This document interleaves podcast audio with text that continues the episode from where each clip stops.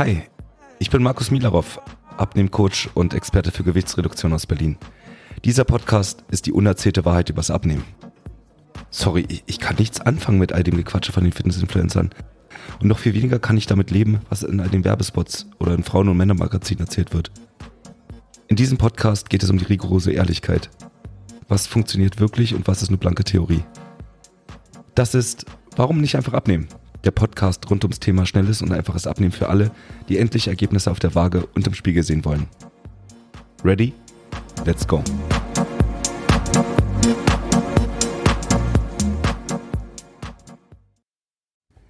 Herzlich willkommen zu einer neuen Folge dieses Podcasts und heute habe ich ein ganz spannendes Thema für euch. Denn heute geht es darum, was wir als Erwachsene von den Essgewohnheiten von unseren Kleinkindern lernen können. Denn es mag vielleicht überraschend klingen, aber es gibt einige grundlegende Lektionen, die wir von unseren jüngsten Mitgliedern der Gesellschaft übernehmen können, wenn es um Ernährung geht. Und selbst wenn du keine eigenen Kinder hast, kannst du aus dieser Folge einiges für dich mitnehmen. Viele von euch wissen ja bereits, dass ich selbst drei Kinder habe. Und so grundverschieden wie meine Kinder auch sind, so sind auch ihre Essgewohnheiten. Und was für mich besonders spannend war, ist, dass wir, obwohl wir natürlich immer als Familie gemeinsam essen, alle drei Kinder unterschiedliche Essgewohnheiten entwickelt haben. Und ich habe mich bereits öfter gefragt, woran das genau liegen kann. Liegt es vielleicht daran, dass alle drei vielleicht einfach einen unterschiedlichen Stoffwechsel haben? Oder gibt es bestimmte Dinge, die wir bei dem einen oder anderen Kind vielleicht doch anders gemacht haben, als wir das eigentlich wollten? Oder ist es vielleicht so, dass einfach jeder Mensch einen anderen Geschmackssinn hat? Und dass sich das bereits schon in Kinderjahren herauskristallisiert? So kann ich zum Beispiel sagen, dass meine älteste Tochter, die mittlerweile elf ist, die mäglichste von allen drei Kindern ist. Sie ist diejenige, die am wenigsten Neues ausprobiert und am eingefahrensten ist, was ihre Ernährungsgewohnheiten angeht. Wenn es nach ihr ginge, würde sie jeden Tag Fischstäbchen mit Kartoffelbrei, Buletten, Schweinesteaks oder am allerliebsten Sushi essen. Sie mag ihre Nudeln am liebsten pur, ohne alles. Sie hasst alles, was Ketchup, Mayo und sonstige Soßen angeht.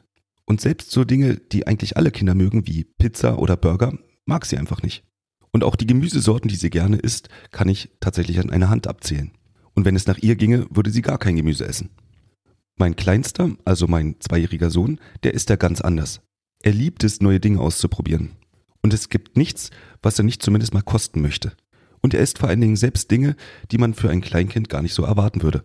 Er liebt zum Beispiel Suppen und Eintöpfe und mag tatsächlich sogar scharfe Gerichte, wie zum Beispiel Chili con Carne und asiatische Curries, die teilweise wirklich scharf sind.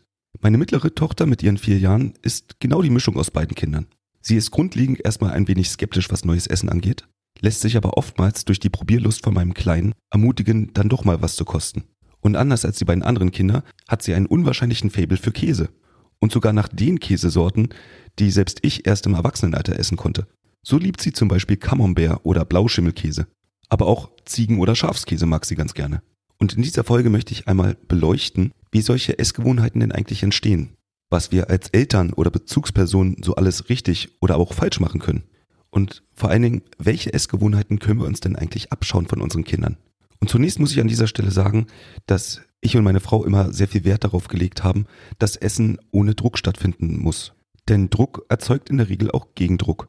Und wenn ich nun mal von meinem Kind verlange, dass es unbedingt etwas ausprobieren muss, worauf es jetzt gerade keine Lust hat, dann führt das nun mal dazu, dass das Kind damit negative Erfahrungen macht. Sowohl mit Essen, was eventuell nicht schmecken könnte, aber auch einfach mit der Situation, dass Ausprobieren irgendwie negativ behaftet ist. Bei uns muss auch niemand seinen Teller wirklich aufessen. Jeder darf so viel essen, bis er satt ist. Und auch wenn mir das manchmal im Herz weh tut, wird dann nun mal der ein oder andere nicht aufgegessene Teller weggeschmissen. Und das war nicht immer so, denn Ganz am Anfang habe ich es nicht übers Herz gebracht, Sachen wegzuschmeißen und habe es selbst aufgegessen. Was dazu geführt hat, dass ich also nicht nur meine Portion gegessen habe, sondern meistens auch die der Kinder. Was natürlich nicht ganz so figurverträglich ist. Aber alle, die Kinder haben, die kennen diese Situation wahrscheinlich. Denn natürlich muss man als Eltern auch erstmal seine Kinder kennenlernen. Und man muss erstmal erfahren, wie viel essen sie denn eigentlich in der Regel. Und so ist das nun mal ein gewisser Prozess, bis man weiß, welches Kind wie viel denn eigentlich isst oder schafft. Und das nächste, worauf wir achten, ist, dass nicht das gegessen werden muss, was auf dem Tisch kommt. Damit meine ich also, dass jedes Kind das essen darf, worauf es gerade Appetit hat. Und ja, das klingt am Anfang recht aufwendig, bezahlt sich aber hinten raus wirklich aus. Denn so lernt das Kind recht früh, dass es selbst entscheiden darf, was es gerne essen möchte. Und sobald die Kleinen reden können, sagen sie, worauf sie Appetit haben. Das führt dann also dazu, dass man nicht das Falsche kocht und Essen dann übrig bleibt. Und vor allem gibt es dann auch weniger Stress, weil man ein Kind nicht zwingen muss, dann das zu essen, was gerade auf dem Tisch steht. Und der einfachste Trick, das zu tun, ist einfach mehrere Gerichte von vornherein zu kochen und mit einer gewissen Auswahl auf dem Tisch zu punkten und dann einfach zu schauen, welches Kind wohin greift. Und so sehe ich es mittlerweile als Vorteil, dass ich mit meinen Kindern sehr gerne ins Restaurant gehe, denn sie wissen ganz genau, worauf sie Appetit haben und können das dementsprechend auch äußern. Und damit sind wir auch schon beim ersten Punkt der Essgewohnheiten, die man sich bei einem Kind abschauen kann. Beziehungsweise ist es keine wirkliche Essgewohnheit, aber ein Aspekt der Nahrung, den viele unterschätzen. Denn Essen hat eine soziale Komponente. Und so ist es sehr wahrscheinlich, dass du die Essgewohnheiten aus deinem Umfeld übernimmst. Und wenn einem das bewusst ist, dann weiß man, wie wichtig das ist, dass man ein gutes Vorbild ist in Sachen Ernährung. Und ich bin mir sicher, dass der Grund, warum mein kleinster Sohn so neugierig ist, was Essen angeht, daran liegt, wie wir ihm das Ganze beigebracht haben. Beziehungsweise wie es ihm vorgelebt wurde. Wir haben ihn nämlich von klein auf an immer mit am Tisch sitzen lassen, wenn wir gegessen haben. Er musste also früh lernen, dass Essen nun mal gemeinsam als Familie eingenommen wird. Und so hatte er schon mit drei Monaten seinen festen Sitzplatz bei uns mit am Tisch. Das heißt, naja, so richtig sitzen konnte er natürlich noch nicht, aber er hatte eine hochgelagerte Wiege, die auf seinem eigenen Hochstuhl verankert war. Und wir haben darauf geachtet, dass er sein Brei nun mal auch mit unseren Mahlzeiten zusammen bekommen hat. Und als er dann später mit fünf, sechs Monaten selber sitzen konnte in seinem Hochstuhl, ging das sehr schnell los, dass er natürlich nicht der Kleinste sein wollte und liebend gerne auch mal das probieren wollte, was seine größere Schwester da so aß. Und mit seiner größeren Schwester meine ich die mittlere, die also zum damaligen Zeitpunkt rund zwei Jahre alt war. Und ihr könnt euch gar nicht vorstellen, wie er gemeckert hat, wenn er nicht das bekommen hat, was seine große Schwester da gegessen hat. Und obwohl er noch nicht einen einzigen Zahn im Mund hatte, wollte er unbedingt Brot probieren. Denn was die Schwester isst, das kann wohl nicht so giftig sein und muss auch gut schmecken.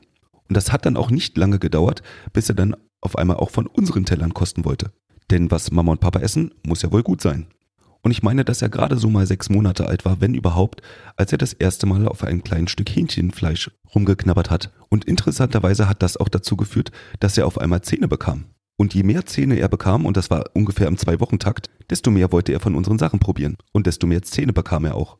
Und ich meine, dass er vielleicht so sieben oder acht Monate alt war, wo er dann auf einmal den Brei verweigert hat und nur noch das essen wollte, was wir auch gegessen haben. Jedenfalls kann ich mich sehr gut an die Situation erinnern, dass ich irgendwann im Austausch mit einem Vater aus der Kindergartengruppe von meinem Sohn die Frage gestellt bekommen habe, wann man denn anfangen kann, langsam zuzufüttern neben dem Brei. Denn für diesen Vater wurde es langsam anstrengend, dass sein einjähriger Sohn immer noch mit Brei gefüttert wurde. Und man dann selbst natürlich nicht zum Essen kommt, weil man das Kind noch füttert. Im Gegensatz dazu war mein Kleiner, der mit ungefähr einem Jahr in die Kita kam, schon komplett selbstständig am Esstisch. Er konnte zwar noch nicht laufen, aber selber essen konnte er schon. Und er aß auch alles, was er so kauen konnte. Und man musste ihn auch nicht mehr füttern, sondern man musste ihm einfach nur den Teller hinstellen und er hat einfach selbstständig mitgegessen. Also, lange Rede, kurzer Sinn. Mir geht es darum, dass Essen eine soziale Komponente hat und dass der Mensch nun mal ein sehr soziales Wesen ist. Und wir wahrscheinlich bereits schon in der Steinzeit immer gemeinsam gegessen haben. Als Familie oder sogar als Gruppe. Und das, was Menschenkinder als erstes lernen, ist, was die Gruppe ist oder was die Familie so an Nahrung zu sich nimmt, das ist gesund. Oder zumindest mal nicht giftig. Das bedeutet also, dass wir als Kinder uns schon sehr früh abgucken, was so gegessen wird und was nicht. Und dass es oft so ist, dass wenn Kinder sehr mäglich sind, dass sie sich das dann entweder von dir als Elternteil abgeschaut haben oder von einer Person aus dem näheren Umfeld. Wenn du also als Elternteil besonders mäglich bist, dann kannst du erwarten, dass auch deine Kinder sehr mäglich werden. Und an dieser Stelle eine kleine Anekdote. Im Kindergarten ist es so, dass die Kinder, die besonders viel und neugierig essen, als erstes Essen bekommen und die Kinder, die ein wenig mäglich sind, erst ganz zum Schluss das Essen bekommen. Denn andersrum würde das dazu führen, dass ein mägliges Kind das Essen verweigert und auf einmal die komplette Gruppe das Essen auf einmal nicht mehr essen möchte. Und wenn ich so ein wenig reflektiere, dann sehe ich da auch einen Zusammenhang bei meiner ältesten Tochter. Denn meine älteste Tochter war nicht immer so mäglich. Eigentlich ganz im Gegenteil. Ich kann mich an eine Situation aus unserem Mallorca-Urlaub erinnern, wo wir gemeinsam am Tisch saßen, also meine damaligen Schwiegereltern und auch Tante und Onkel, und meine große Tochter, damals so um die anderthalb Jahre, sich vergnügt am Vorspeisenteller bedient hat. Sie liebte die Oliven und tauchte ihr Brot immer in die Aioli rein. Leider war die Reaktion meiner damaligen Schwiegereltern nicht ganz angebracht, denn das Einzige, was sie dazu gesagt haben, war, eh, sowas isst du? Und sowas kam leider häufiger vor, denn die Familie meiner Ex-Partnerin ernähren sich kulinarisch recht eingeschränkt. Und es ist egal, in welchem Restaurant sie sind, sie bestellen sich in der Regel immer Schnitzel mit Pommes. Und das egal, wo sie gerade auf der Welt sind. Alles, was nicht gerade deutsche Hausmannskost ist, ist I oder eklig. Und ich habe zumindest die Vermutung, dass das im Verlauf der Zeit dazu geführt hat, dass meine Tochter auch so mäglich wurde. Was du also für dich da mitnehmen kannst, ist, dass Essen alleine nicht so viel Spaß macht wie in der Gesellschaft. Und dass man sich am ausgewogensten und entspanntesten immer dann ernährt, wenn man das Essen in einer sozialen Gemeinschaft zu sich nimmt. Wenn du also alleine isst, wirst du zwangsläufig schneller essen und die Essenssituation nicht so als entspannt wahrnehmen, als wenn du das in einer Gruppe machst, also in der Familie oder mit Bekannten. Den nächsten Punkt, den ich gerne ansprechen möchte, ist die intuitive Nahrungsauswahl von Kindern. Denn gerade Kleinkinder haben eine bemerkenswerte Fähigkeit, nämlich instinktiv das zu essen, was ihr Körper wirklich benötigt. Und sie wählen oft ganz intuitiv Lebensmittel aus, die eine Vielzahl von Nährstoffen hat. Und auch hier sind die Unterschiede recht individuell. Während nämlich meine mittlere Tochter oftmals nur Nudeln isst und das Fleisch weglässt, macht mein kleiner Sohn das genau andersrum. Der isst oftmals nur das Fleisch heraus. Oder möchte erst gar keine Nudeln dazu haben. Und auch das ist tagesformabhängig. Manchmal essen beide das komplette Chili con Carne auf, manchmal wird nur das Fleisch herausgepickt und es gibt auch Tage, wo nur die Bohnen herausgepickt werden. Je nachdem, was der Körper anscheinend gerade so benötigt. Und mir ist tatsächlich aufgefallen, dass gerade in Wachstumsphasen das dazu führt, dass meine Kinder besonders viel Fleisch haben wollen. Und tatsächlich ausschließlich und alles andere weglassen. Ganz nach dem Motto, Fleisch macht Fleisch. Und dann gibt es Phasen, wo sie besonders körperlich aktiv sind, viel rumtoben, oder Sport gemacht haben. Und gerade dann ist der Appetit nach Nudeln, Reis und Kartoffeln besonders hoch, sodass das manchmal dazu führt, dass nur das gegessen wird und das Fleisch einfach liegen gelassen wird. Auch gibt es Phasen, wo meine Kinder besonders häufig gerne viel Milch trinken, wieder abgelöst von Phasen, wo sie über Wochen hinweg ausschließlich nur Wasser trinken. Und was man daraus lernen kann, dass es anscheinend vollkommen normal ist, dass der Körper manchmal nur bestimmte Lebensmittel möchte. Wir aber als Erwachsene, oft mit dem Hintergedanken, man macht das halt nicht, dann zusätzlich zum Stück Fleisch halt noch Kartoffeln oder Reis oder Nudeln servieren. Auch dann, wenn wir eigentlich gar keinen Appetit darauf haben. Oder andersherum, uns nur von Gemüse ernähren, wenn man ja so oft in der Bevölkerung hört, dass man nicht so oft Fleisch essen sollte. Aber was spricht eigentlich dagegen, wirklich nur ein großes Stück Fleisch zu essen? Oder mal nur ein Teller Nudeln. Der Grund, warum man das nicht macht, der ist eigentlich nur Kopfsache. Denn was spricht denn eigentlich dagegen, abends mal nur eine Käseplatte zu essen, wenn man gerade Appetit auf Käse hat? Denn die oft angepriesene Trennkost machen Kinder ganz automatisch und aus dem Gefühl heraus. Und vielleicht können wir dort als Erwachsene oftmals unsere Fesseln einfach mal lösen. Denn die sind nur in unserem Kopf. Was spricht dagegen, nur das zu essen, worauf man gerade Appetit hat? Ich meine, dafür gibt's ja den angeborenen Appetit. Und nicht nur, dass Kinder eine angeborene Intuition haben, was sie essen, sie haben auch ein gutes Gefühl für Sättigung oder Hunger. Denn Kinder essen, wenn sie hungrig sind und hören auf, wenn sie satt sind. Und gerade diese einfache, aber wesentliche Beziehung zum eigenen Körpergefühl geht vielen Erwachsenen im Laufe der Zeit nun mal verloren. Und das ganz oft durch äußere Einflüsse wie Diäten, stressige Lebensstile oder ständige Verfügbarkeit von Essen. Denn wo wir als Erwachsener jederzeit an den Kühlschrank ran können, bekommen unsere Kinder in der Regel immer zu festen Zeiten ihr Essen. Und diese angewöhnte Struktur des Essens führt im Laufe dann der Zeit auch dazu, dass Hunger nun mal dann zum Frühstück, zum Mittagessen und zum Abendessen da ist. Und wenn zwischendurch dann doch mal Hunger da sein sollte, dann kann man Kindern ganz leicht angewöhnen, dass für den kleinen Zwischensnack Obst oder Gemüse ganz okay sind. Es muss auf jeden Fall nicht immer Süßigkeiten oder ein Keks sein. Jedenfalls gibt es kaum Kinder, die nicht auf ihr Sättigungsgefühl hören. Denn Kindern ist es vollkommen egal, ob der Teller noch halb, dreiviertel oder fast ganz voll ist. Wenn sie satt sind, sind sie satt. Und dann hören sie auf zu essen. Und genau das haben wir uns als Erwachsene ordentlich abtrainiert. Denn wir haben ja noch beigebracht bekommen, es wird gegessen, was auf dem Tisch ist. Und es gibt auch erst dann einen Nachtisch, wenn der Teller aufgegessen wurde. Diesen Aspekt habe ich bei meinen Kindern übrigens relativ schnell aufgegeben. Meine Kinder müssen also nicht ihren kompletten Teller aufessen, bevor sie einen Nachtisch bekommen. Denn wie alle Kinder lieben meine Kinder auch Nachtisch. Und ich weiß, dass sie sich diesen Nachtisch auch reinquälen würden, wenn sie eigentlich schon komplett satt wären. Gerade dann, wenn ich sie gezwungen hätte, den Teller aufzuessen. Und damit würde ich Ihnen ja von früh auf antrainieren, dass man mehr isst, als einem das eigene Sättigungsgefühl sagt. Und ich bin mir ziemlich sicher, dass das auch Auswirkungen auf das Erwachsenenleben hat. Denn an sich belohne ich ja dann das Überessen. Und weil der Nachtisch natürlich meist was Süßes ist, konditioniert man einen Menschen dann ganz schnell darauf hin, dass Süßes eine Belohnung für etwas Geschafftes ist. Und wenn ich mir das mein ganzes Leben lang antrainiere, dann werde ich wahrscheinlich nach jedem geschafften Arbeitstag auch Appetit auf was Süßes bekommen, weil ich es nun mal von Kind auf an so gewohnt bin. Süßes gibt es also immer nur dann, wenn ich so richtig vollgefuttert bin. Dass das ernährungswissenschaftlich keinen wirklichen Sinn macht, ist, denke ich, allen klar. Denn auch wenn ich kein Fan der Ernährungspyramide bin, würde ich hier an dieser Stelle mal das Beispiel aufgreifen und kurz mal zu bedenken geben, dass bei der Ernährungspyramide ganz oben die Spitze ja Süßigkeiten sind. Die Spitze aber nun mal immer noch ein Teil der Pyramide ist. Was also für mich bedeutet, dass ich nicht erst die komplette Pyramide aufessen muss und dann obendrauf über der Spitze nochmal Süßigkeiten packen muss. Die Pyramide braucht also keinen Anbau obendrauf. Wenn ich also eine komplette Mahlzeit als 100% nehmen würde, dann macht das ja durchaus Sinn, so lange zu essen, bis ich zu 80% satt bin, damit dann noch ein Nachtisch reinpasst. Keinen Sinn machen würde es, alles zu essen. Also komplett aufzuessen, bis man komplett satt ist. Denn dann würde man bei über 100% liegen, wenn man noch ein Nachtisch isst. Und ich glaube, da können wir uns als Erwachsene oftmals an die eigene Nase fassen. Denn gerade wenn wir im Restaurant essen, passiert genau das.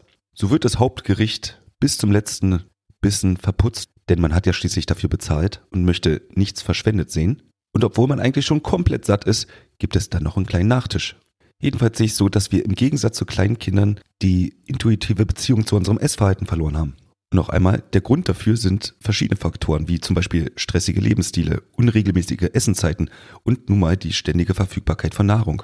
Wir essen ganz oft eher aus emotionalen Gründen anstatt aus echtem körperlichen Bedarf. Denn Stress, Gewohnheit oder Langeweile sollte eigentlich kein guter Ratgeber für Hunger sein. Und schon gar nicht für Sättigung. Und ich muss sagen, auch Diäten und Ernährungstrends haben einen großen Einfluss auf genau diesen Bereich. Denn Diäten und Ernährungstrends können ebenfalls dazu beitragen, dass wir den Bezug zu unserem natürlichen Essverhalten verlieren. Wir werden oft dazu ermutigt, Kalorien zu zählen, bestimmte Lebensmittelgruppen zu vermeiden oder halt nur zu bestimmten Zeiten zu essen, unabhängig davon, ob wir jetzt nun gerade hungrig sind oder nicht. Und das kann nun mal zu entweder Überessen oder einer Abwehrhaltung gegenüber Essen oder Lebensmittelgruppen führen. Und wo wir uns bei den Kindern wirklich mal eine Scheibe abschneiden könnten, ist die Freude am Essen. Denn gerade Kleinkinder erleben auch immer eine immense Freude am Essen. Sie sind neugierig und probieren gerne neue Geschmäcker und Texturen aus. Und wer kleine Kinder hat, der weiß mit Haut und Haar. Und Essen ist gerade für Kinder der erste Physikunterricht. Und so probieren sie nicht nur das Essen im Mund aus, sondern essen oftmals mit dem ganzen Körper. Denn gibt es etwas Spannenderes, als Nudeln mal in der Hand zu zermanschen? Oder das Geräusch zu testen, wenn eine Gurke runterfällt. Das klingt nämlich ganz anders, als wenn eine Mohrrübe runterfällt. Und wie erstaunlich ist das Geräusch von krachenden Cornflakes im Mund. Manches schmeckt kalt ganz gut, anderes muss so richtig heiß sein. Und es gibt ja einen Grund, warum die gehobene Küche oftmals ein kreativer Mix aus verschiedenen Texturen ist so darf in jedem Essen etwas Weiches, etwas Manschiges, etwas Bissfestes oder etwas Krachendes bzw. Knuspriges nicht fehlen.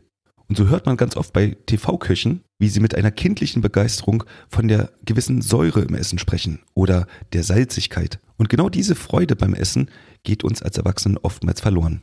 Viele Erwachsene betrachten ihr Essen einfach nur als Nahrungsquelle, als bloße Notwendigkeit oder schlimmstenfalls sogar als Feind anstatt ihr Essen in Ruhe zu genießen. Ich bin mir auf jeden Fall sicher, dass es kein Kind auf der Welt gibt, was Essen als etwas Böses wahrnimmt. Und das sollten wir uns auf jeden Fall abgucken.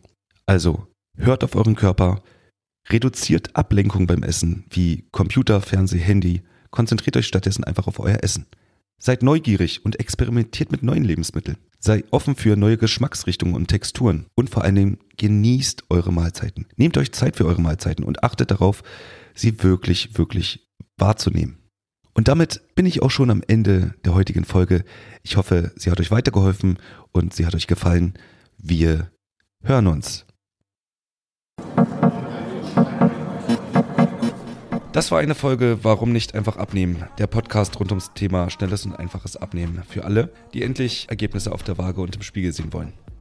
Ich bin Markus Milarov und für weitere Folgen zum Thema Abnehmen abonniere jetzt diesen Podcast und hinterlasse gerne ein Review.